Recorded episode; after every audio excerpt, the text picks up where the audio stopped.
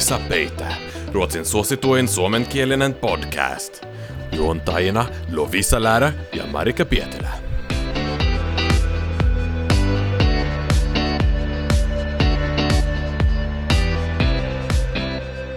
Money, money, money must be funny in a rich man's world. Abballa sisään, mitäs muutenkaan kun täältä Ruotsista huudellaan? Joo, ja vaikka Abba laulaa, että ei ole penniäkään ylimääräistä säästää tai sijoittaa, niin kuulkaa, ESP on ottanut asiakseen selvittää, että onko todella näin. Suomi, Ruotsi, kulutuskäyttäytyminen. Nimenomaan kulutuskäyttäytyminen, säästämiskäyttäytyminen, mitä me tehdään meidän rahoilla tai ollaan tekemättä. Eikö voisi tällainen nopea, nopeana niin johtopäätöksenä sanoa, että ainakin tuntuu siltä, että täällä Ruotsissa vähän enemmän tota rahaa pyörii, jos meidän omaakin elämäämme tarkastellaan ja meidän tuttava piiriä, niin, niin, niin on siellä eroja, ja me ei olla yksin näiden havaintojen kanssa, vaan tähän jaksoon tuli itse asiassa idea meidän seuraajalta. Ja mä luen hänen viestin, käykö? Anna palaa, anna palaa. Moro! Hei vitsi, mulla tuli teille jaksoidea vai oottekohan joskus jo tehnyt tämmöisen jakson? Äh, side note, ehkä joskus ihan sikakauan sitten me ollaan Marlenan kanssa puhuttu rahasta, mutta siitä on tosiaan useampi vuosi aikaa. Ja sunkin kanssa me ollaan puhuttu rahasta, mutta ei sillä niin kuin jakson verran, vaan Joo. se on tullut mainintana aina jossain. Mä muistan, että me ollaan puhuttu joskus vaikka jostain kuitin, ravintolakuitin jakamisesta. Totta, totta. Okei, viesti jatkuu. Eli teidän suhde rahaan ja onko se muuttunut siitä, kun olette muuttanut Suomesta? Ja ylipäätänsä, että miten käytätte rahaa, jaatte rahat vaikka parisuhteessa. Siis musta tuntuu, että täällä Tukholmassa tai Ruotsissa asuessa mun rahasuhde on muuttunut jotenkin ihan sikana. Tuntuu, että tosi monella on perinnöt ja kaikki tuntuu säästävän esimerkiksi osakkeisiin ja olevan muutenkin tosi perillä.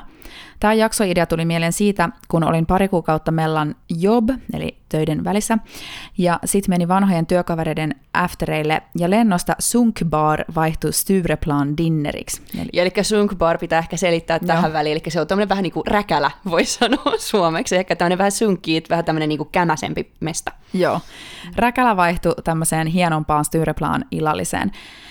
Ja sit kun oot istunut siellä syömässä salaattia ja jättänyt väliin ne fucking 190 kruunun koktailit ja lopussa se laitetaanko vaan laskulittiin ja muut sit swishaa. Eli laskulittiin siis puokkiin. Niin kuin mm, tasan. Sillä niin tasan kaikille, että jos siinä on vaikka kymmenen henkeä, niin sitten vaan kymmenellä jaetaan. Joo. Istuin siinä sitten ihan hoomoilasena ja tietty kiltisti nyökytteli, mutta kyllä sapetti. Tuntuu, että toikin käytäntö on jotenkin kulttuuriero Suomen ja Ruotsin välillä. No joo, toimituksen huomautus tämä on niin, niin tuttu tunne, just että silleen, no toisaalta, no okei, mennään siihen kohta. Tämä viesti vielä jatkuu.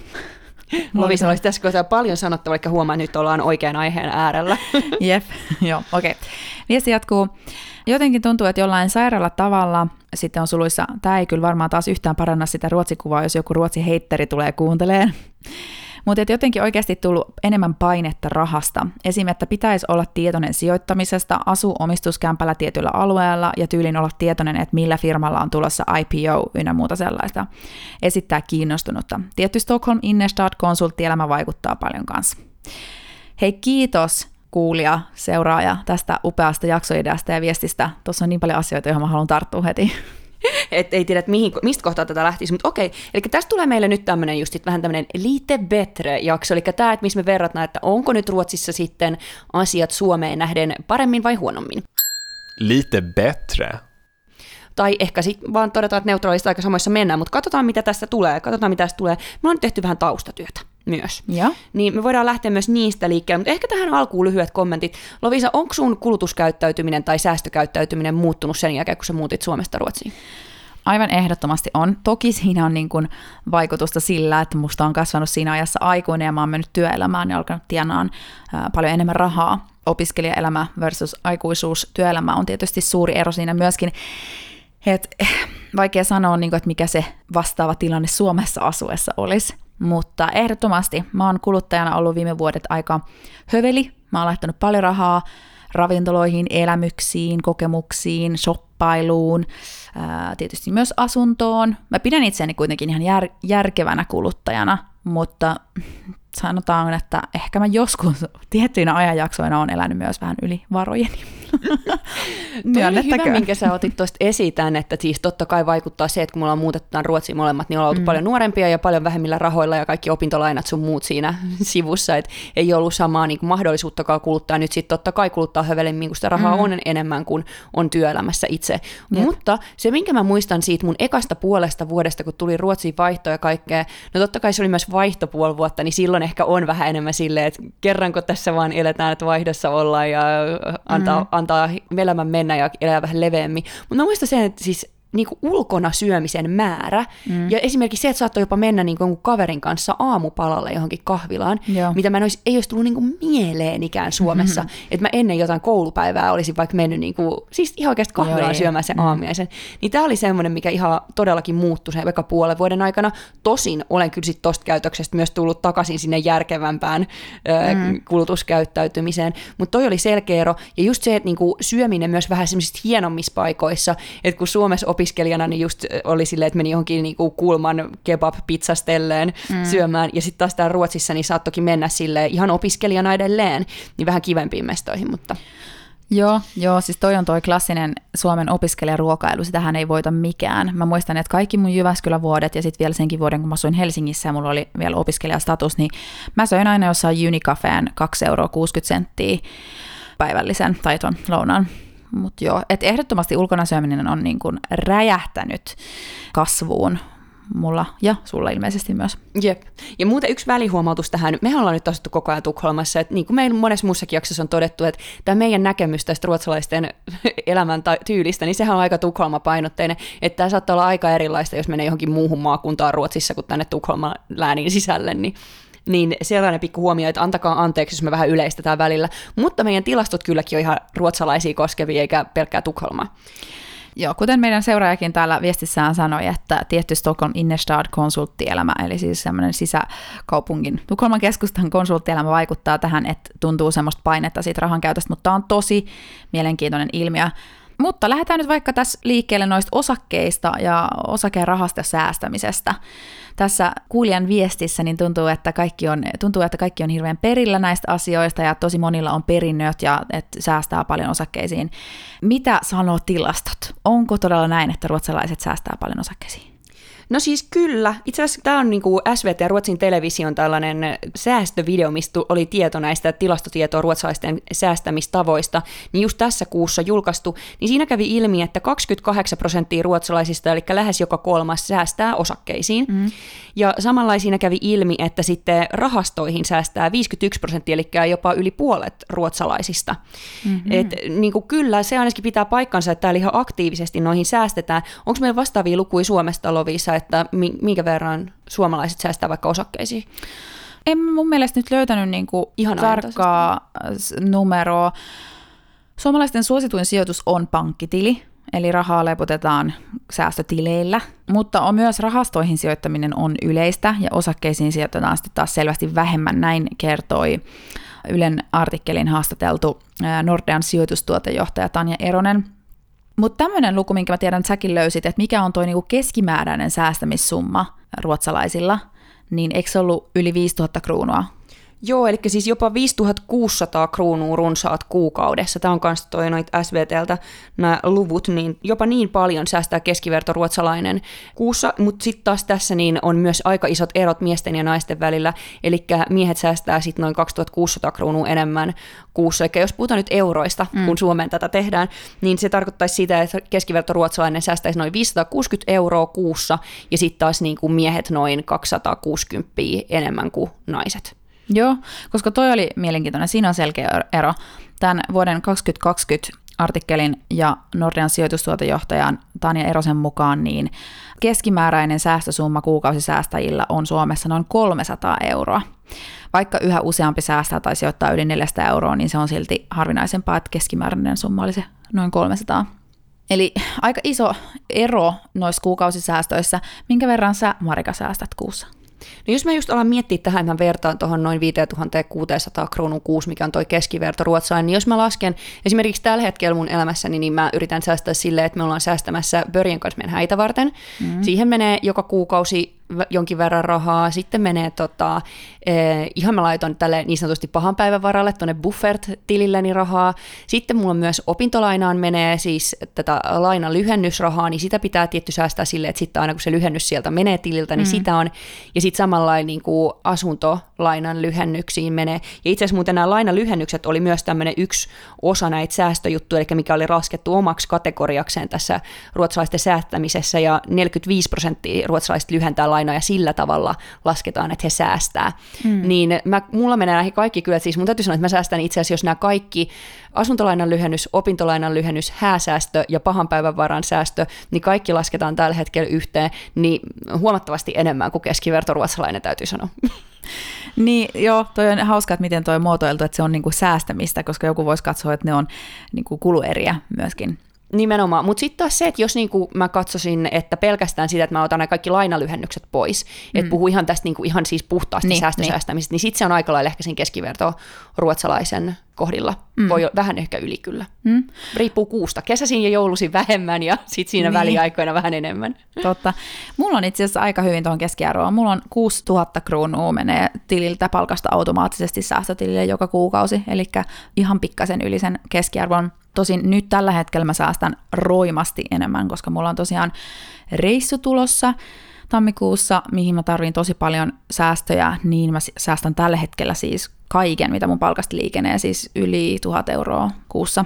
Ja sitten mulla on kaikki sellaisia niin, niin, tämmöisiä niin pikkusäästöjä, väliaikasäästöjä. Et esimerkiksi tällä hetkellä niin me säästetään, me tarvittaisiin uudet tuollaiset tota, joustinpatjat ja petauspatjat sänkyyn. Ja nekin on silleen, että jos sä haluat oikein kunnolliset, niin ne maksaa aika paljon. Niin sitten pistää tiiäks, vähän semmoista korvamerkittyä rahaa myös vaikka johonkin tällaiseen sivuun. Mm-hmm. Että sitten on kaikki tämmöisiä, niin kuin, mulla on niin kuin lyhyen aikavälin säästötavoitteet, vähän pidemmän aikavälin ja sitten just tätä lainalyhentämistä. Niin, mutta motivoiko sua säästäminen? Tai niin kuin, että jos sä nyt vaikka ajattelet niitä patjoja, mm, niin onko sulla semmoinen olo, että kun sä laitat sitä rahaa sivuun, että sä oot vaan, tää on niihin patjoihin, tulet kiittämään itseäsi myöhemmin, No en mä tiedä, en mä ajattele, että motivoiko se mua vai ei, mm. vaan mulla on niinku, siis mä oon ollut aina ihan pienestä saakka aika mm. hyvä säästää.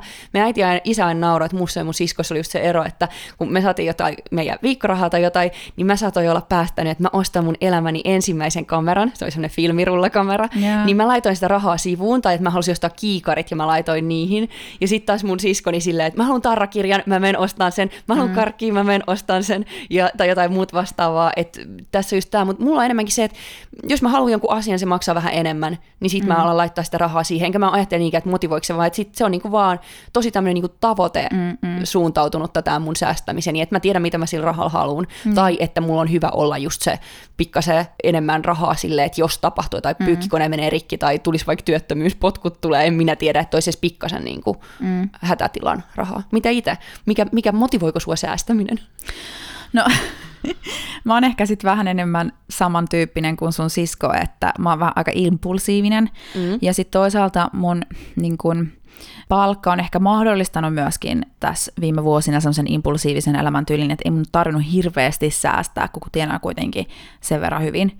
Että sit jos mä oon halunnut tehdä jotain, niin kyllä mä oon niinku pystynyt sitten sen seuraavasta paikasta ehkä maksamaan.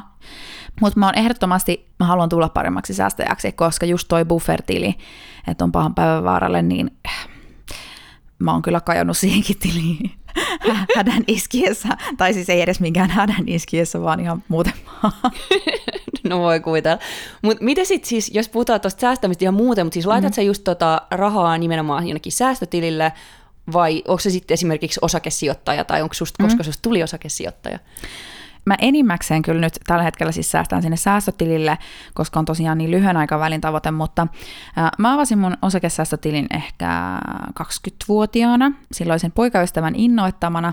Mä oon tosi jotenkin kiitollinen hänelle, että se oli silleen, ja nyt Lovisa, sun pitää avata osakesäästötili, että minä mm. näytän, mitä se tehdään, ja Jeesus mua niin kuin siinä mutta sitten mä oon aika niin kun epäsäännöllisesti säästänyt osakkeisiin tai sijoittanut osakkeisiin, mm. että mulla on sekä rahastoja ja osakkeita, että mä oon laittanut sinne sit rahaa vähän niin kuin silloin tällöin, jos on sattunut oleen ylimääräistä, mutta en todellakaan kauhean usein. No joo, se ei ole kauhean mieltä ylentävää, kun mä just eilen kattelin, että sieltä on sulanut niin kuin 70 prosenttia siitä alkusta. Mutta niin aika nythän pörssikurssit on mennyt aika heikosti tässä viime aikoina. Kaikki ensin koronat ja sitten nämä sodat Euroopassa niin ja inflaatiot ja kaikki muu mahdollinen, niin ei tämä nyt hyvältä näytä korkokehitykset sun muut. Ei, ei todella. Ja just, että osakesijoittajana mä oon sit mä oon niin kuin harjoitellut, se on ollut mulle sellaista leikkirahaa vähän niin kuin, että kun mä oon laittanut niitä sinne osakesäästötilille niitä rahoja, niin mä oon että nämä on tietysti sellaisia rahoja, mitkä mä oon valmis häviämään, ja että mä oon niin kuin enimmäkseen just harjoitellut, opetellut sitä hommaa, että okei, minkälaisia osakkeisiin musta olisi kiva sijoittaa ja minkä takia. Ja no vähän kuin tämä Ruotsin kansalaisuus oli mulle sellainen syy perehtyä paremmin Ruotsin politiikkaan, niin sitten osakesäästötili on myös mulla niin kuin syy perehtyä sit enemmän talouteen ja asioihin. Mutta sulla siis oli mm. siis jo osakesäästötili Suomesta lähtiessä, mutta onko sulla sitten muuttunut jotenkin tämä sun osakkeisiin säästäminen sen jälkeen, kun sä tulit Ruotsiin? No siis ehkä siihen sen meidän kuulijan viestiin liittyen just, että onko semmoista painetta, mitä kokis omassa kaveripiirissä, niin ehdottomasti, siis aivan ehdottomasti, mutta mä elän ihan tasan samassa kuplassa kuin tämä meidän seuraaja, että on siellä niin kuin Innestad konsulttielämässä, missä meillä on Börslunch tota Slack-kanava, missä keskustellaan, mi- mihin osakkeisiin haluaa sijoittaa ja miksi ja vinkataan toisille. Ja tosi iso keskustelun aihe lounaspöydissä ja asiakkaiden kanssa ja just nämä IPOt, pörssiin listautumiset. Ja että työnkin puolesta pitää olla perillä noista asioista, mutta et ehdottomasti on semmoinen olo, että aina voisi olla enemmän perillä. Joo, ja mä oon huomannut tuon saman silloin, kun mä olin kanssa startup-maailmassa vielä töissä, niin siellä kanssa silleen, että siis mua niin kuin itse 5-6 vuotta nuoremmat jäbät saattoi siellä jossain lounaskeskustelussa olla silleen, siis ei vaan osake, vaan myös jostain eläkesäästämisestä puhuu jo, ja että miten he on laittanut nyt sitten heidän, kun heillä on alkanut saamaan sitten tota, tienaamaan näitä myös niin kuin tämän yleis, ruotsalaisen yleiseläkkeen lisäksi tota Tjänstepensionin, mikä ehkä kääntyisi virkaeläkkeenä suomeksi, mm. sellaista lisäosaa siihen, minkä työnantaja voi sitten maksaa, niin, mm. niin että, niin että miten he on niinku niitä sit sijoitellut siellä eri osakes- ja rahasto-osuuksiin, niin Joo. näitä heidän rahoja. Ja mulle tuli just sellainen tunne, että pitäisi itsekin olla niin paljon enemmän kärryillä. Tämä on kyllä tosi paljon yleisempää täällä. Mm. Mun itselleni, mä itse asiassa avasin osakesäästötilin vasta ihan muutama viikko sitten. Mä olin siis suunnitellut, että mä avaisin nyt joskus kesän aikana loppukesästä. Joo. Mä saisin nyt avattua, mutta nyt mä en ole itse asiassa ostanut siinä vielä yhtään osaketta, koska nyt on just se tilanne, että mä vaan näen, että miten kaikki kurssit edelleen laskee. Totta kai nyt voisi toisaalta olla ihan otollinen tilanne just sen takia ostaa niitä osakkeita, mm. että koska ajattelisi just vaan, että et niinku, nythän ne on halvemmillaan, niin sitten ne mm. ehkä nousee jossain vaiheessa. Mutta mä pelkään myös sitä, että nyt on niinku niin maalaillaan kaikissa talousuutisissa tällaista synkkää taloudellista tulevaisuutta, että niinku mä mietin, että käykö niin, että ne ei nousekaan enää ne osakekurssit jossain vaiheessa, vaan näitä yrityksiä alkaakin menee konkurssiin siitä mm. välistä. Mm. Ja nyt mulla on vähän semmoinen, että mä oon niinku, no nyt kun mä olin, kerrankin mä olin oikein niinku tehnyt semmoisen päätöksen tuossa silloin joskus viime keväänä, että tässä niinku loppukesän aikoihin mä alkaisin pistää jotain sinne osakkeisiin, niin nyt mä oonkin, että en mä nyt enää tiedäkään. Täytyy vähän vielä miettiä. Mutta hajautus. Hajautus, me ei, ole, se. me ei ole mikään sijoituspodi, että kannattaa, kannattaa kuunnella mimmit sijoittaa, jos haluaa parempia vinkkejä, mutta sen mäkin tiedän, että sen sijaan, että tuijottaisi liikaa niitä heilahteluja, niin sitten kun hajauttaa sitä sijoittamista ja harrastaa sitä tavallaan kaikissa vaiheissa, niin sitten loppupeleissä saattaa päästä plussan puolelle, eli tee vaan se. Mutta kunhan ne ei ole sellaisia rahoja, mitä sä, sä niinku tarvit tässä lähitulevaisuudessa. Joo, no se olisi ehkä ihan toivottavaa, että ei niin. Jep. Sitten oota, mun piti sanoa vielä tosta, niin, niin, siitä eläkesäästämisestä piti vielä sanoa. Kun mä oon meillä töissä myös tämmöinen lööneadmin, tai mä aina tarkistan meidän palkkalistat, niin mitkä ne on palkkaa, kuitit, mitä, jotka ennen kuin työntekijöille maksetaan palkkaa. Leones siis, PS on sen nimi. Mikä? Siis, en minä ei tiedä. mikä tilinauha kun se on eri asia sitten. No joku semmoinen. No, joka tapauksessa. Käytetään nyt Palkkakuitit. Palkkakuitit. Mä saan mm. sähköpostiini tarkistettavaksi, että kaikille työntekijöille lähtee oikea palkka. Niin mä oon katsonut, että todella monet, no niistä varsinkin ne, jotka tienaa tietyn summan yli, niin löönevekslaa. Eli laittaa kuukausittain osan siitä palkastaan suoraan sinne eläke, meidän niin kuin yksityiselle eläkesäästötilille. Mä oon itsekin miettinyt, että mä alkaisin tekemään sitä, mutta mä en ole vielä tehnyt, koska tällä hetkellä mä tarvitsen sen palkan enemmänkin puhtaana käteen, mutta tota, tulevaisuuden luovissa tietysti kiittäisi, jos alkaisi eläkesäästää sillä tavalla enemmän kuin se, mitä siis menee jo valmiiksi. Mutta mä myös muistan, mä sain jonkun tällaisen niin sijoitusneuvoja keskustelun ilmaiseksi yhdessä mun aiemmista työpaikoista silleen niin kuin just eläkesäästön kannalta ja tälle, että mihin niitä just niitä, siis tätä virkaeläkettä, mitä saisit ekstra, mm. että miten mä niitä haluaisin sijoittaa ja muuta. Ja sitten siis siinä käytiin läpi yleisesti ottaen myös siinä keskustelussa mun säästämistä ja että millaisia tavoitteita ja ja tulevaisuuden suunnitelmia elämässä ja muuta. Mm. Ja sitten tämä sanoo tämä sijoitusneuvoja, että, että oikeastaan niin kuin, että hän ei edes suosittele, että tässä kohtaa elämänsä alkaa tätä yksityistä eläkesäästämistä vielä niin mm. niin paljon, että, niin kuin, että ei siinä mielessä, että totta kai se sikäli on kannattavaa, että sit sulla on niin kuin, ne rahat ehtii poikia paljon enemmän, mitä aikaisemmin niitä on alkanut sinne pistämään mm. suhteessa, mutta sitten taas sille hän sanoi, että, niin kuin, että, että koska kuitenkin ihmisten pitää priorisoida, että, niin kuin, että esimerkiksi jos mä mietin vaikka jotain mun omaa elämää, Jep. niin mulla esimerkiksi haaveen jossain kohtaa, että me hankittaisiin Börjen kanssa talo. Joo. Ja esimerkiksi se, että, että ei silloin ehkä kannata pistää niitä kaikkia rahoja sinne koko loppuelämäksi sivuun sitä varten, mutta niitähän niitä, se riippuu, että mä luulen, että näitä neuvoja on niin kuin yhtä monta kuin sijoitusneuvoja, että ihmisillä on eri näkemyksiä siitä, niin miten on. kansi. Ja sitten myös se, että ihmisillä on eri kokoiset palkat. Jostain tosi pienestä palkasta, niin tyhjästä on paha nyhjästä, niin kuin sanotaan, mm. että paha pistää pienestä palkasta esimerkiksi säästöön ylipäänsä, ja sitten taas keskikokoisesta palkasta ehkä pistää säästöön sitä, mitä ensisijaisesti tarvitsee. No Et... niinpä, nimenomaan, kun on niin paljon muitakin säästökohteita tässä tällä hetkellä just, tai että pitää maksaa asuntolainaa ja muuta, niin ei mulla se eläke, eläkesäästäminen ole ensimmäisenä mielessä tullaankin siihen, että kuinka monet ruotsalaiset, kuinka niiden vanhemmat Juuri näin. pystyy taloudellisesti tukemaan niiden lapsia ja sen takia on sitten paremmat lähtökohdat vaikka siihen säästämiseen.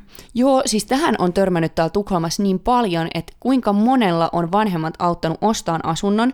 Siis sille, että ihan oikeasti on antanut sitä rahaa siihen tai lainannut lapselleen sitä rahaa, mutta usein myös niin kuin antanut. Tai sitten esimerkiksi saattaa, että joku on vaikka ostanut asunnon ja lapsi vuokraa sitä, tai siis ei edes välttämättä maksa vuokraa, että ehkä mm. jopa vaan maksaa niin, kuin niin sanotusti yhtiövastikkeen yep.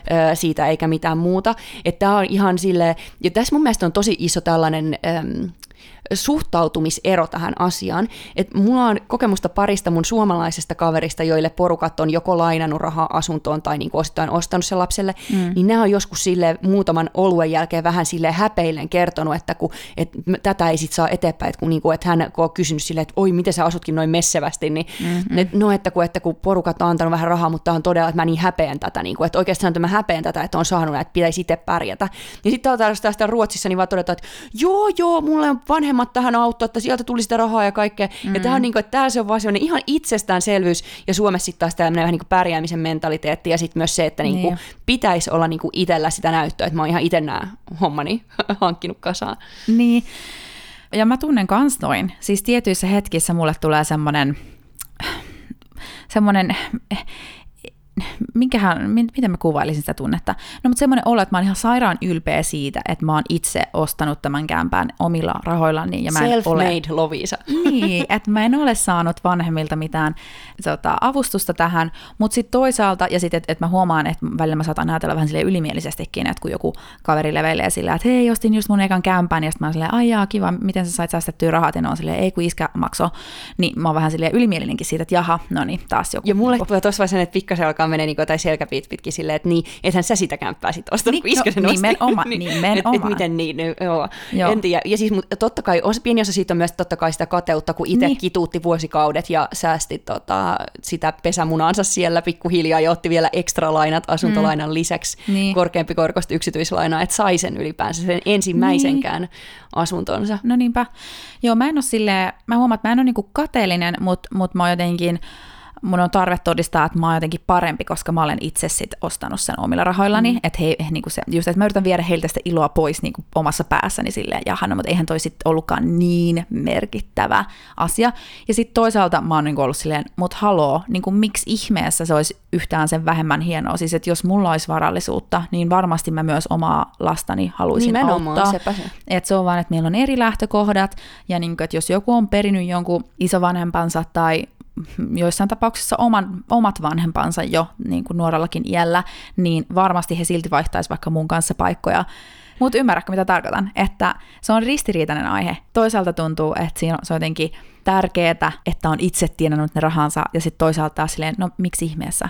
Nimenomaan, ja just sekin, että jos niin kuin on joskus hetkittäin tullut semmoinen, niin kuin, ei ehkä varsinaisesti niin kuin kateudenkaan, mutta semmoinen, niin kuin, että ei vitsi toi pääsi niin helpolla mm. fiilis, niin sitten kuitenkin on siinä jotenkin silleen, että niin no, mutta eihän se ole muulta pois, niin, että hyvä, hyvät sulle, mutta just se, että niin kuin toisaalta tietysti siinä tulee samaan aikaan sit se, että kun itse on niin kuin ihan selkänahasta niitä rahoja repinyt, niin semmoinen tietty ylpeys siihen omaan hommaan, mutta sitten myös se, että mä jotenkin ainoastaan se, että mitä mä ehkä toivoisin ihmisiltä, jotka on saanut niin helpolla, mm. niin välillä ehkä se, mikä sitten sitten taas enemmänkin ärsyttää kuin se, että on saanut sitä rahaa vaikka porukoiltaan sitten, mm. niin on just se, että niin kuin nämä samojen ihmisten suhtautuminen siihen, että kysytään about, että no, et, et minkä takia sä et sinne niin kuin jonnekin lähde laskettelureissulle Alpeille tai jotain muuta sellaista joka vuosi.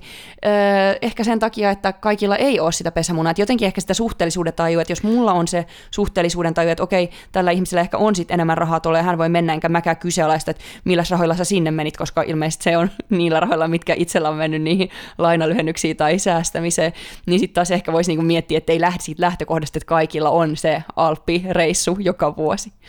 Niin, jo siis ihan totta. Ja mä huomasin tuossa keväällä, kun mä tätä omaa kämpääni halusin myydä, niin mullakin jotenkin hämärtyi se, että kun mä jotenkin inspiroiduin just kauheasti tästä mun omasta asuntoflippaaja ystävästäni, joka paljon asuntoja ostaa ja myy, niin mä olin, että no minäkin voin tehdä sen.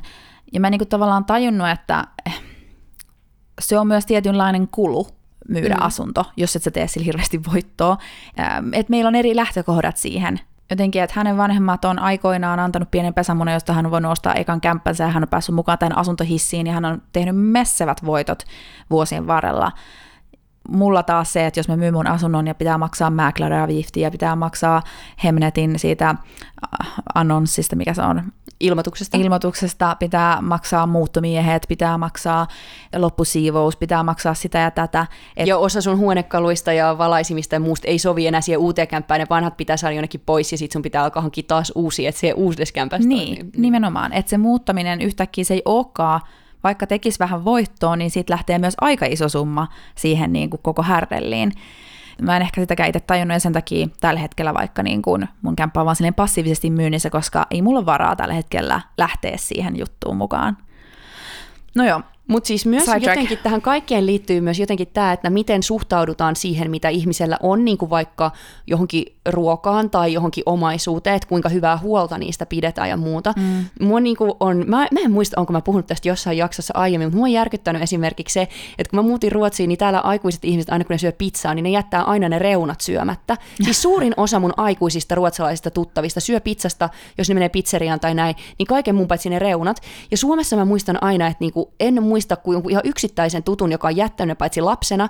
Ja sitten että just silleen, että mä muistan, että lapsen, jos valitti jotain, että nämä on kuivat nämä reunat, niin aina. Sai kuulla aikuisilta, että, niinku, että, että se on ruokaa sekin, että kaikki syödään.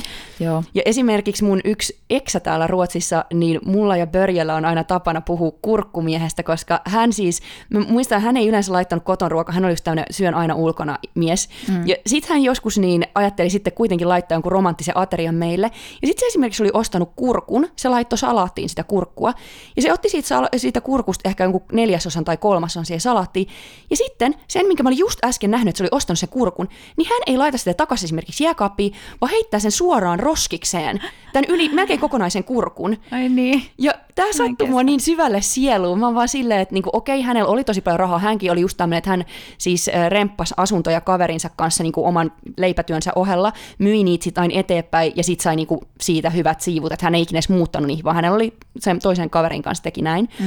Mutta siis se, että et ihminen niinku menee ja hankkii ruoan ja vaan heittää sen noin pois, mm. niin se oli siis ihan järkyttävä kokemus. Mä en, mä en vaan itse jotenkin, mä yritän aina, sitten hän vaan kommentoi toisaalta tajun, kun hän ei sit ikinä syönyt kotona ihan oikeasti mm. ikinä, niin hän vaan, että no mitä mun olisi pitänyt tehdä, että mä olisin pistänyt sen viikoksi tuonne jääkaappiin ja sitten se olisi ollut siellä, mä olisin viikon mm. päästä heittänyt sen pois.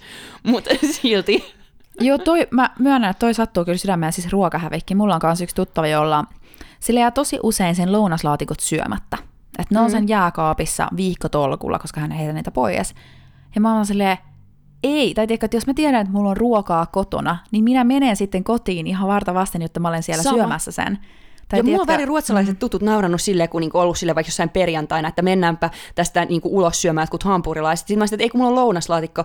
Niin on silleen, Öö, mutta eikö pitäisi niinku vähän lyksä til tässä elämässä, että et oikeasti kun sä lounaslaatikon takia, että sulla on se, niin jätät käyttämättä tämän mahdollisuuden hyväksesi, että syöt hyvässä seurassa parempaa muiden tekemää ruokaa. Mm. Mä, ää, en taju. Teidän pitää aloittaa, mikä meillä on käytössä, No Lunchbox Friday. Siis tämä ei ole mun nykyisessä työpaikassa. Mun nykyisessä okay. työpaikassa ihmiset on aika Ai niin. aktiivisia niin. syömään niitä lounaslaatikoita. Mutta myös tämä häiritsee mua, että esimerkiksi täällä Tukholmassa tosi monet on kasvissyöjiä tai vegaaneja. Ja silti Joo. samat ihmiset saattaa heittää ruokaa menemään tolleen.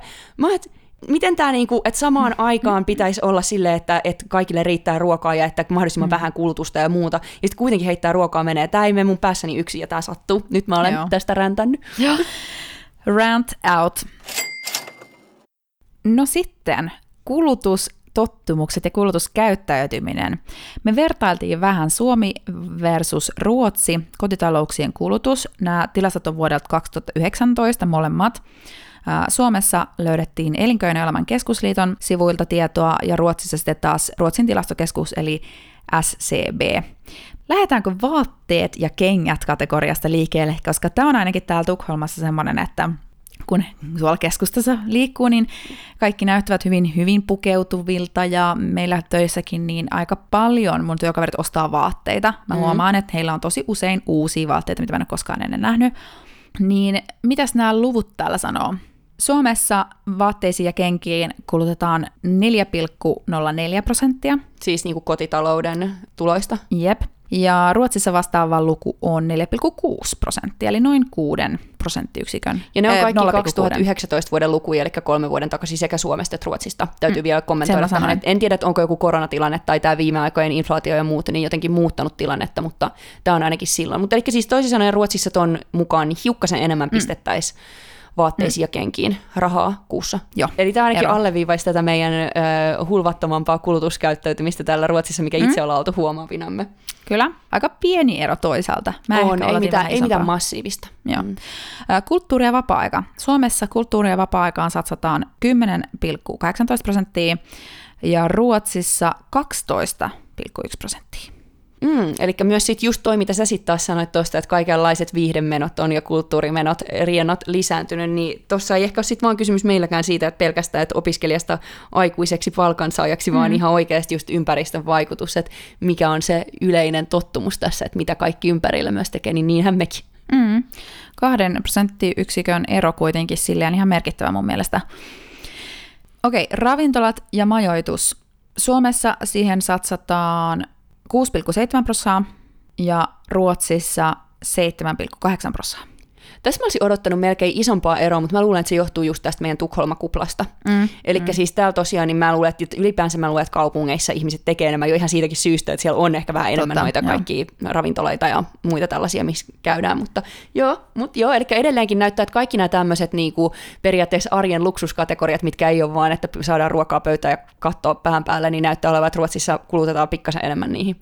Joo, todella. Monilla niin kuin munkin tuttavilla, niin Siis kyllä niin kuin viikonloppu, perjantai, lauantai-illat ollaan jossain ulkona ravintoloissa joskus silleen koko ilta, että sitten se muuttuu niin kuin yökerhoksi tai vaihtuu siihen. Ja sitten toisaalta myöskin siis keskellä viikkoa mutta hirveästi täällä on kyllä semmoinen kunnon dinnerikulttuuri. Siis kaikki on koko aika jonkin sortin dinnerillä. Niin on, ja aina puhutaan dinneristä tai fiin middagista vai middagista, että on niinku aina, aina olla, ja täällä on kyllä muutenkin ruoka on jotenkin kauhean keskeisessä osassa tässä koko ihmisten sosiaalisessa elämässä. Että se ei ole vaan silleen, että kotiin mennään ja tehdään töitä jälkeen joku voileipä tai ei, pistetään jotkut einekset pannulle, vaan ihan oikeasti siihen satsataan. Mm. Ja se on semmoinen itseään ruokkiva kehä.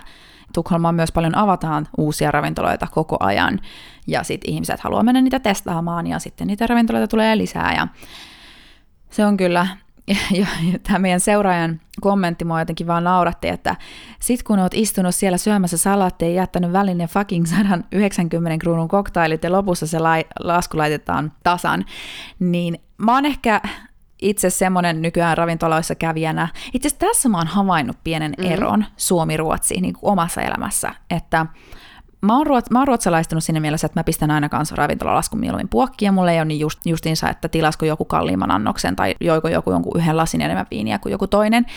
Mua, mua jotenkin siihen liittyy se, että musta se rahasta puhuminen ja venkslaaminen tuommoisessa tilanteessa jotenkin noloo.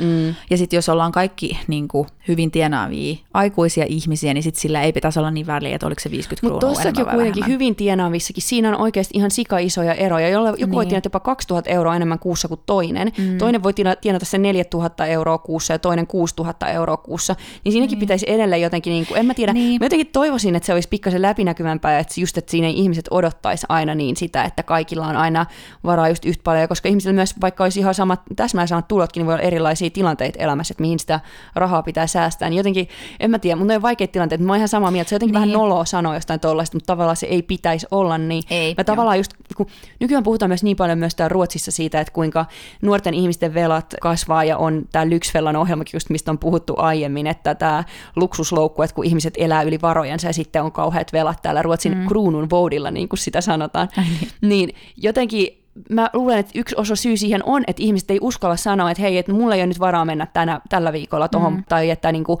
että ei pistetä sitä laskua kaikki vaan samoja, vaan mä maksan noin omani, koska ihan oikeasti ei ole samat tilanteet. Mä toivoisin enemmän sellaista keskustelua, mutta mä ymmärrän, että se on ja mä itsekin tiedän, että mä oon just niitä, jotka on sille, että ää, en mä nyt kehtaa sanoa, että tässä vaan puren hammasta, ja sit jos on sellainen mm. tilanne, niin maksan sen. Ei kun itse asiassa, nyt mä otan sanani takaisin Miten mä oikein selitän? Yleensä me tehdään kyllä silleen kaveriporukalla, että kaikki katsoo sit kuitista, että mikä se oli sen oman annoksen summa ja sitten swishaa silleen, että yksi ottaa sen koko laskun ja sitten muut vaan swishaa sen mukaan, miten ne on maksanut. Niinhän se on. Siis mitä mä oikein selitin? Mutta sitten kyllä silti enemmän on ehkä semmoinen, että joissain tilanteissa tiettyjen ystävien kanssa, niin meillä on niinku semmoinen sanaton sopimus, että toinen tarjoaa ja sitten ensi kerralla se toinen tarjoaa. Jos vaikka käydään lounaalla, niin ei me aleta niinku swishailemaan siitä. Mm, ja toi toimiikin, jos käy usein silleen niin. saman tyypin kanssa. Sitten se ei ehkä toimi, jos tiiäks, näette niin. silleen kerran, kerran kahdessa vuodessa, niin ei voi tietää, että enää mistä toimii. Joo, ja mun mielestä pitäisi olla ok, niin kuin, että ensinnäkin keskustellaan jo ennen kuin mennään ehkä ravintolaan, jos mennään vaikka hienoa ravintolaan syömään. Mm. Että jos jollain ryhmässä on paljon huonompi taloudellinen tilanne kuin muilla, niin ehkä sitten silleen, a, että miksi mennään edes niin hienoa ravintolaan, missä jollain ei ole varaa. Mm. Okei, no tämä meidän kuulija oli ekaksi luulla, että hän on sunkbaariin tullut räkälään, mutta suunnitelmat vaihtuikin lennosta. Ja sitten, että olisi niinku sen verran hyviä ystäviä, että voisi jotenkin sitten sanoa, että, että hei, että mä voin swishaa sulle sen, mitä mä söin Niinpä. Ja näin. Ja sitten totta kai mun mielestä on aina pitää ensinnäkin kysyä ennen kuin vaan oletetaan, että laitetaan se lasku silleen tasan, että hei, että onko ok kaikille vai oliko jollain jotain erikoisruokajuttuja. En mä tiedä, vaikea. Mutta mut, musta tuntuu, että Suomessa ollaan kyllä, niin kuin munkin ystäväporukassa, sille enemmän tarkkoja siitä niistä rahoista, että, että sitten oikeasti katsotaan, että... Ei, mun mielestä myös Suomessa on aika ihanaa se, että yleensä ravintoloissa oletetaan, että siis se lasku kukin mm. maksaa omansa, niin sitten siinä ei tarvitse tulla mitään sellaista keskustelua, koska jos niin. siinä on vaan silleen, että niinku, jokainen saa oman, että maksa sinä tämä ja sinä tämä, niin siitä ei tarvitse kenenkään niinku alkaa mitään, jokainen voi jo alun perinkin päättää sen, että esimerkiksi tämä meidän kuulija olisi voinut vaan maksaa sit sen oman säästösalaattinsa, eikä olisi tarvinnut niin. sitten maksaa sieltä niiden muidenkin kurmeita. Jep. Siis Jesus on oikeasti niin sairaan kalliita koktaileja Tukholmassa. 190 kruunua, ja se on ihan standardi. Ja joku viinilasikin sille 160 kruunua monissa paikoissa. Mm, kyllä. Ihan järkyttäviä summia. Joo, mutta onne. Ja siis joka kerta sitten taas silleen, että jos on käynyt täällä ostamassa tuolta systeemetistä kotiin alkoholia, niin sitten taas se sille näkyy vaan niinku, tota, kruunun kuvat silmissä, kun on silleen, että oh, herra jestas, tämä pullohan maksaa vähemmän kuin lasillinen tuolla. Joo, siis mä olin just viikko sitten semmoisessa, tuolla Sunpiperissä on muuten hauska tämmöinen vanha kirkko, tai en tiedä oliko se vanha kirkko, mutta kirkko, josta on tehty siis panimo. Siellä on semmoinen pieni, pien panimo kuin Omnipollo, ähm, niin pitää tilojansa ja sitten siellä on myös siellä niin kuin ylhäällä, miksi se sanotaan, lavereilla, ei, siellä kirkon niin kuin, siellä parvella tai jossain. Parvella, Joo. parvella kyllä. Et siellä on se itse ravintola ja sitten tavallaan siinä keskellä, äh, niin kuin missä normaalisti olisi kirkon alttari ja muut, niin siellä alhaalla on ne ää, äh, isot olut tynnyrit. Niin, niin siis Juman kekka. Mä olin, sit, se oli hieno mesta, mutta ne maksoi siis 130 kruunua olut.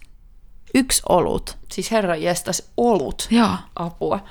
Joo, no onneksi en ole oluen juoja totean niin. Oh.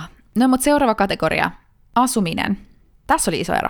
Suomessa asumiseen, asumiseen menee 28,7 prosenttia kotitalouden tuloista. Kotitalouden tulosta ja, ja Ruotsissa 23,9 prosenttia. Eli siinä on niin kuin Et siihen sinne suomalaisten viiden. rahat sitten menee vai? Joo, 5 prosenttiyksikön ero. Mutta tähän me spekuloitiin, että se voisi johtua siitä, että Suomessa on lyhyemmät laina-ajat ja maksetaan aggressiivisemmin sitä asuntolainaa takaisin. Mm, kyllä, tämä oli tämä meidän veikkaus tähän, että Suomessa lyhennetään enemmän sitä lainaa. Toisaalta sitten taas mä luulen, että tämä voi muuttua aika nopeasti nyt Ruotsissa, koska nyt kun täällä on lähtenyt tämä valtionpankki nosteleen noita ohjauskorkoja, niin täällähän sitten se voi tarkoittaa sitä, että kohta menee niin paljon noihin korkoihin ruotsalaisilla raha-asuntolainojen korkoihin, että sitten jos ne lasketaan niihin asumiskuluihin kerran ne korot, niin sitten saattaakin olla niin, että kohta se onkin Ruotsissa täällä, kun me maksetaan itsemme kipeiksi asumiskustannuksissa. Mm, mutta mä oon kyllä ihan varma, että kohta tulee pankeille noin amorteringsfria månader, kun koronan Eli aikaan, lyhennysvapaat kuukaudet vai? joo, Mm. koronan aikaan ainakin mun pankki, tai sulla on sama tiedän, niin niillähän oli kans, että sai hakea niin kuin lyhennysvapaita. Mm. Joo. Sitten oliko meillä vielä joku alkoholijuomat ja tupakka? Kyllä, näihin mistä me jo puhuttiinkin, nimenomaan alkoholijuomat ja tupakka, mihin jo vähän alettiin siirtymään tässä meidän omissa keskusteluissa, mutta mitkä siellä näyttää numerot? 4,65 prossaa Suomessa Mm. panostetaan alkoholijuomiin ja tupakkaan, ja Ruotsissa 3,7 prossaa. Eli suomalaiset mielinmäärin ei kahvia tupakkaa, vaan alkoholia ja tupakkaa menee sillä. Siis voiko tämä oikeasti olla se, selittää niinku si, sillä? Et suomalaisilla Et menee rahat ryppää. kämpään laina lyhentämiseen ja sit siinä pitää sivussa vähän juoda ja pistää tupakaksi. Ja Ruotsissa sitten taas, niin, no mutta toisaalta jo, ehkä se onkin sitten, että ruotsalaiset juo ne omat juomansa ravintolassa. Jos se onkin, että ruotsalaisten mm. alkoholijuomat, että sen takia ruotsalaisilla menee enemmän ravintolan ja suomalaisilla menee enemmän alkoholirahaa, että se on niinku, missä Totta. sen nauttii. Se voisi ihan oikeasti olla osittain näin, koska mä oon, myös mä oon huomannut, että Ruotsissa niinku on vähemmän sitä kotinauttimista ja enemmän sitä sitten, että mennään johonkin hienoon ravintolaan ja maksetaan itsensä kipeäksi siitä. Mutta mä oon silti vähän hämmentynyt, koska mä olisin olettanut, että ottaen huomioon, kuinka yleistä nuuskaaminen on niin kuin ihan kaikkien kesken, siis kun sukupuoleen, Ruotsissa, niin. niin. Niin, sukupuoleen ja ikään katsomatta, niin nuuskaaminen on ihan sairaan yleistä, niin minkä takia se ei näy näissä tilastoissa jotenkin, että, että se olisi korkeampi. Joo, no ehkä, sit siihen, ehkä sitä ei käytetä yhtä paljon kuin ehkä, ehkä Suomessa ollaan Vai ketjupolttajia, en tiedä. se Niin, mutta niinku tupakkatuotteet kaikki kyllä niitä- nuuska lasketaan okay. sitä, vaikka se on tupakkatuote. Okay. Mutta Suomessa tietystikin nuuskaa ei virallisesti siellä myydä, että siellä mm-hmm. se puuttuu tietysti kokonaan tuosta. Niin, ja sitä mietin, kun nythän on hirveän trendikkäitä siis tämmöiset maku, maku, makunuuskat, mutta ne ei edes ole, niin se ei tyylin ole nikotiinia edes. Ei kun on niissä, mutta niin se tupakkaa. Okei, nyt mä en tiedä mitään näköjään. Mun täytyy sanoa, että mä semmosia- liian pihalla tästä ö, nikotiinikulttuurista, että mä osaisin tämän vastata. Kaikki tukholmalaiset naiset käyttää nyt sellaisia makunuuskia. No jo- ehkä ei kaikki kuitenkaan. No mun mielestä kaikki. Yksikään mun tuntemani ei. Se on hirveän trendikästä just silleen, että niissä on jotain vesimeloonin makuu tai joku chili, granaattiomena tyyliin. Kuulostaa mun makuvesiltä. joo, joo, joo, joo. Ja, ja tota, että niitä laitetaan niinku sitten dinnerin jälkeen tonne huuleen, koska se on niin kivaa. Joo, I don't know. No niin, älkää siteratko mua, mä oon ihan hakotellut tässä. Joo, mutta okei, eli siis joka tapauksessa, jos me katsotaan tätä ihan tätä kuluttamista, niin tässäkin tämä meidän Liite Betre-tulos, siis lopputulema on ilmeisesti se, että joo, että pitää paikkansa, että Ruotsissa tällaisen niin kuin ei välttämättömään kulutukseen, tämmöiseen vapaa-ajan kulutukseen, kulttuuriin ja ravintolaelämään ja vaatteisiin kenkiin. No okei, vaatteet ja kengät on totta kai pakollisia myös, mm. mutta varmaan vähemmälläkin määrällä pärjäisi näissä hyvinvointiyhteiskunnissa, että Ruotsissa niihin käytetään ihan oikeasti enemmän rahaa Mm. suhteessa siis omasta palkkapussista. Mihin sä, Marika, laitat, jos et sä säästä, niin mihin sä laitat sun rahat suurimmaksi osaksi, niin kuin mihin sulla kuluu? Onko se just ruoka, vaatteet? Vaatteet ja kengät on enemmän silleen, että se on niin tosi kausittaista, että mä niinku en osta mitenkään, sä oot, mulla joku kuukausi, että mä en osta oikein yhtään mitään sillä mm-hmm. saralla. Ja sitten jossain muussa kuukaudessa mä ostan vähän enemmän. Tämä on myös ehkä sitä, että kun tulee uusi vuoden aika, niin täytyy taas katsoa, että mitä mulla on sieltä aiemmasta vuodesta, että mitä täytyy täydennellä jotenkin, tai vähän freesaa jotain vaate- tai kenkävarastoa. Mm. Mutta mitäs mä sanoisin? No tietty ruokaan menee, ruokaa ja juomaa ihan yleisesti menee nyt aika iso siivu mm. sitten tästä jäljellä jäävästä. Sitten tuohon Tukholman joukkoliikennekorttiin menee aina se, jos euroista puhutaan, niin satkukuussa Jep. suurin piirtein. Mitäs sitä, mistä nyt ihminen sitten rahojaan pistää? No sitten tietysti totta kai menee jonkin verran ulkona syömiseen ja juomiseen ja joku kulttuuririento per kuussa. Mm. Sellaiseen menee. Mm. Mutta sanoisin, että ky- kyllä se ehkä se isoin kuitenkin menee sekä kotioloissa että ulkona syömiseen ja juomiseen. Et siihen kyllä niihin elintarvikkeisiin menee sitä kuitenkin. Se on se, mitä mm. on pakko, että mitä ei oikein voi välttää. Et kaikessa muusta voisit aina niinku vähän säännöstellä, että minkä verran. Mm.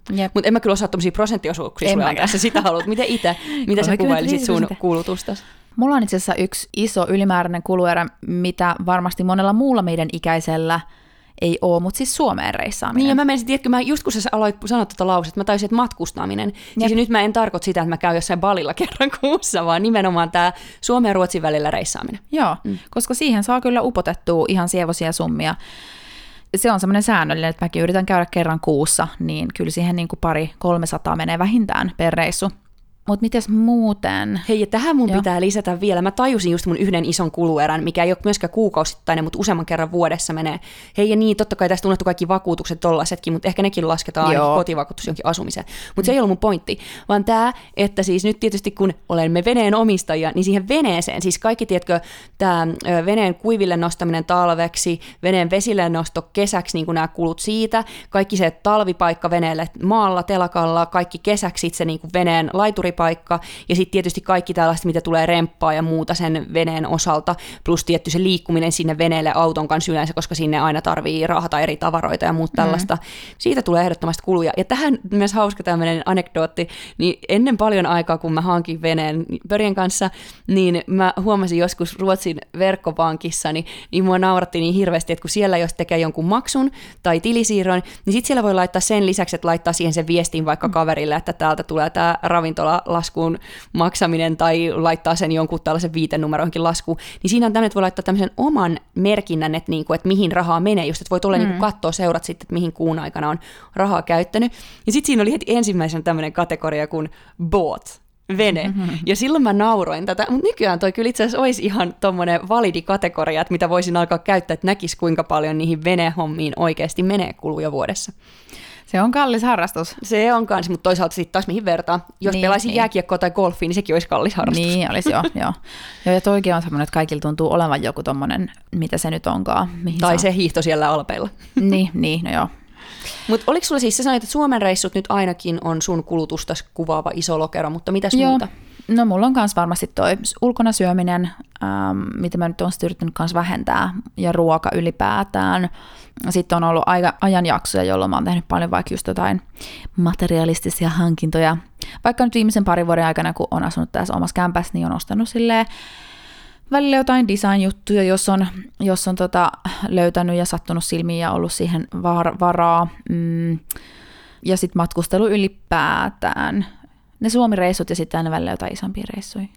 Mutta toi on muuten kans jännä, mitä sanoit just tuosta design ja näistä asuntoon liittyvistä, niin mm. nyt huomaa ihan selkeästi, että kun mekin ollaan astunut kaksi ja puoli vuotta kohta tuossa meidän nykyisessä asunnossa, tuntuu, että rahaa jää jotenkin paljon enemmän kaikkeen muuhun, koska niiden ekan ehkä yhden ja puolen vuoden aikana, niin siihen asuntoon tartti, sieltä puuttu, me oltiin astu pienemmässä asunnossa, mm. niin piti ostaa niin kuin lisää huonekaluja ja mattoja ja valaisimia just ja kaikkea tällaista, piti vähän maalata seiniä ja muuta, niin meni kaikenlaisia taas remppa- ja sisustuskustannuksiin, niin lähtikin ihan kiva siivu yhden vuoden ajalta esimerkiksi. Mm. Mutta sitten taas nyt, kun sitä rahaa ei menekään tollaiseen, kun se asunto on niin sanotusti valmis ja ehkä sinne voi joskus jonkun yksittäisen mm. esineen ostaa, mutta et niinku periaatteessa ei tarvi yleensä, mm. niin nyt sitä rahaa jääkin sitten paljon enemmän kaikkea muuhun, vaikka siihen hääsäästöön. Niin, siis toi on niin totta. Mä en olisi niin jotenkin ajatellut sitä, että tosiaan kun mäkin kun mä muutin, niin mulla oli sille opiskelijakämpäs semmoiset jokut Ikean vanhat kalusteet, mitkä oli ollut kymmenellä muullakin asukkaalla siellä samassa opiskelijatalossa ennen mua, että en mä niitä tuonut mukanani tänne, niin että ne oli kyllä tosi isoja hankintoja niin kuin pitkin vuotta. Totta kai niitä hajautti, koska ei ollut varaa ostaa kaikkea kerralla. Mutta esimerkiksi vaikka viime vuonna, viime syksynä, niin mä ostin elämäni ensimmäisen tämmöisen kalliin villamaton, joka maksoi jonkun yli tuhat euroa. Että mm. niin kuin tommosia juttuja, ne on vienyt tosi isoja lohkoja sitten omista Joo, ja se, että vaikka ostaisi sitä yhtä tuollaista mm. isoa, mutta osta vaikka kolmeeseen huoneen, kolmeen huoneeseen matot, Joo. niin vaikka ne olisi ihan tällaista niin normimatto-hintaluokkaa, mm. mutta kyllä siitä tulee jo ihan siis yhdelle kuukaudelle esimerkiksi ihan hyvän kokoinen summa. Tai ostaa kunnon laadukkaan vaikka just sängyn, tai Joo. ostaa jonkun keittiön ruokapöytäsetin, tai ihan mitä tahansa tällaista. Valaisimet on myös, jos haluaa jonkun hienon, niin niissä voi oikeasti vain taivas on rajana, Joo. tai se on katto, Jesus. mihin sen ripustat. Joo, joo, joo, joo. Toisille sekin on harrastus, nämä kauniit Instagram-kodit, jotka on sille viimeisimpien sisustustrendien mukaisia. Toi on myös niin jännä. No, se on tietysti, että jos on semmoinen tyyppinen, että niinku nauttii siitä estetiikasta, mutta että mun ruotsalaiset tuttavat, jotka on ostanut uusia kämppiä, niin vaikka se olisi ihan hyväkuntoinen kämppä silleen, että edellinen asun omistaja on just sen rempannut, niin ne rempaa sen silti, koska se ole niiden maun mukainen. Mm. Mutta onko joku semmoinen asia, Lovisa, mihin sä haluaisit ehkä enemmän laittaa rahaa jatkossa? Säästöön.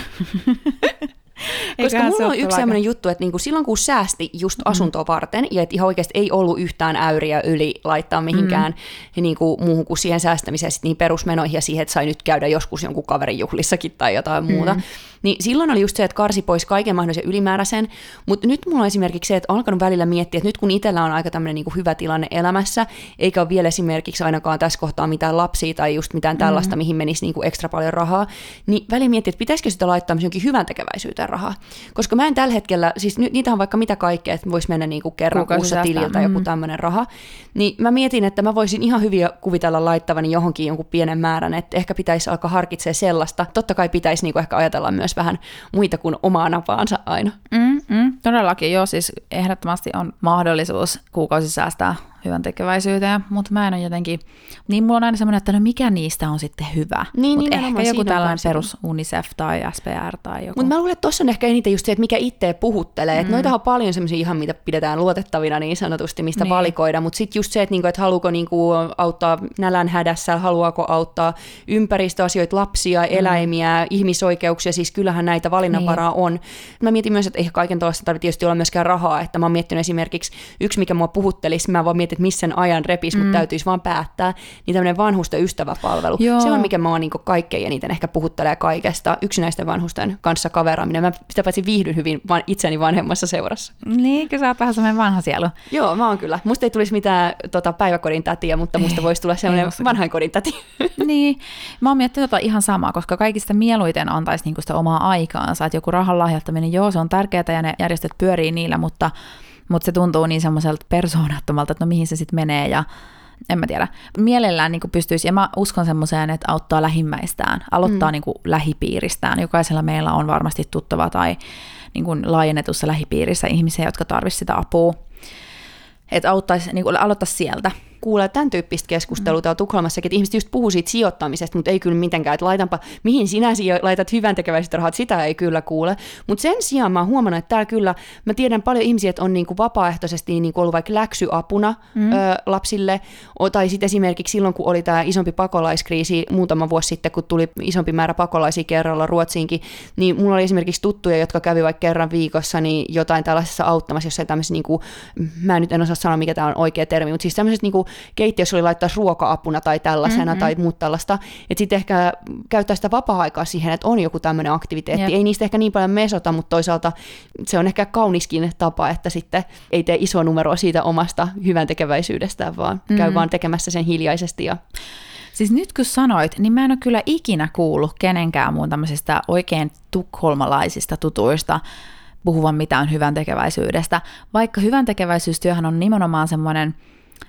monissa elokuvissa ja TV-sarjoissa niin semmoinen statussymboli. Mm, Että ja jos- esimerkiksi Ruotsin kuninkaallisista, niin heistähän aina, että missä kaikissa on hyvän tekeväisyystilaisuuksissa niin. käy, ja on niin kuin, siis nimenomaan siinä mielessä myös status. Nimenomaan, että sillä kiilotetaan sitä omaa sädekehää ja jotenkin näytetään, Jotenkin että minulla on rahaa ja aikaa. Mm, koska... Sallitaan se oma pröystäkulutus ehkä myös tietyllä tapaa, kun näytetään, että kuitenkin annetaan sitä rahaa myös muuhun. Niinpä, mutta toisaalta mä luulen, että tukholmalaiset on niin hedonistisia kuluttajia, siis meidän ikäiset, nuoret, kaupunkilaiset, että se mielihyvä siitä omasta elämäntyylistä menee kaiken muun edellä.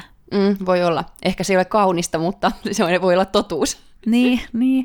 Oh, niin mielenkiintoista. Okei, me ollaan nyt jaariteltu tässä jo tunnin verran kohta meidän suhteesta rahaan, kun oli tarkoituskin. Ollaanko nyt puuttu, mikä on meidän suhde rahaan? Tykkääksä sä rahasta, Marika? No valehtelisin, jos väittäisin, että siitä pitäisi siis totta kai. Rahahan, sanotaan, että jos raha ei tuo onnellisuutta, niin se ainakin helpottaa hyvin monia asioita. Näin Et se totta kai. Öö, Ja sitten just se, että sanotaan näin, että kun niin monta, mä opiskelin aikanaan yhteensä kuusi ja puoli vuotta, neljä vuotta Suomessa ja kaksi ja puoli vuotta Ruotsissa, vaikka siinä teki ohella töitä ja otti opintotukea, sai opintolainaa ja kaikkea, mutta siinä kuitenkin eli niin kuin silleen niin suusäkkiä myöten, että siis jotenkin siitä on jäänyt sellainen, että on oppinut arvostaa rahaa. Et mu- yksi, mikä mun mielestä on aika positiivinen juttu, on se, että just silloin, kun oli vähemmän rahaa, niin opin siihen, että, niinku, että esimerkiksi, että tekee niitä lounaslaatikoita ja muut kotona. Mm-hmm. Nyt kun mä huomannut, että sit kun olisikin pikkasen enemmän, niinku, että ei olisi pakko ehkä tehdä niitä ihan mm-hmm. samalla, samassa määrin, niin mulla on jäänyt vähän tavaksi, että mua vähän niin kuin sattuu syödä liian usein ulkona vaikka jotain lounaita, mm-hmm. kun, niinku, kun tajuu, kuinka paljon siihen menee sitä rahaa, mm-hmm. niin jotenkin on jäänyt sellainen siitä, mä sanoisin, että mä en kyllä kokisin, että mä mä en ole niin kuin tämmöinen perusruotsalainen kuluttaja ja ö, niin kuin näiden tämmöisen kaiken mafaa-ajan menojen mukaan, että mä oon vähän ehkä tavallista säästäväisempi. Mm. Näin, mä, näin mä näkisin sitten, jos mä vertaan tähän niin kuin, ainakin tukholmalaiseen kuluttamiseen. Mitä sä itse Lovisa? Mä oon sitten ehkä vähän enemmän sellainen perustukholmalainen kuluttaja. Mä luulen kanssa, mutta mä luulen, että sä hengaat enemmän myös perustukholmalaisten kanssa elämässä. Niin. mulla on enemmän ehkä laajemmilla taustoilla kuin Tukholmasta. Niin, sillä erotuksella, että mulla ei ehkä oikeastaan olisi varaa siihen. Tai niin kuin, että... että sä elät hiukan yli sen varan. Toisaalta sä säästät kyllä, niin, mutta niin. sitten taas sulle ei, niin kuin, että ehkä sä laitat automaattisesti säästöä sen mitä kuusi tonnia kruunuissa mm. kuussa, mm. mutta sitten tavallaan sulla ei olisi varaa oikeastaan säästää sitä, että sitten sä vähän niin kuin elät jo tulevasta kuusta. Niin, tai silleen, että mä niin kuin tajusin taas meidän keskustelun aikana jotenkin sen, että, että ne ihmiset, joiden kanssa mä niin kuin elän tätä mun Tukholman arkea, niin niillä on ehkä eri lähtökohdat siihen arkeen. Että et niillä on se isompi pesämuna niin, jo niin, niin, et vaikka, niin, että vaikka mä kulutan yhtä paljon kuin he, niin heillä se ei ehkä näy silleen, että he ottaisivat sieltä säästötililtä. Tai Että he ei niinku lainaat säästötililtä etukäteen. Niin.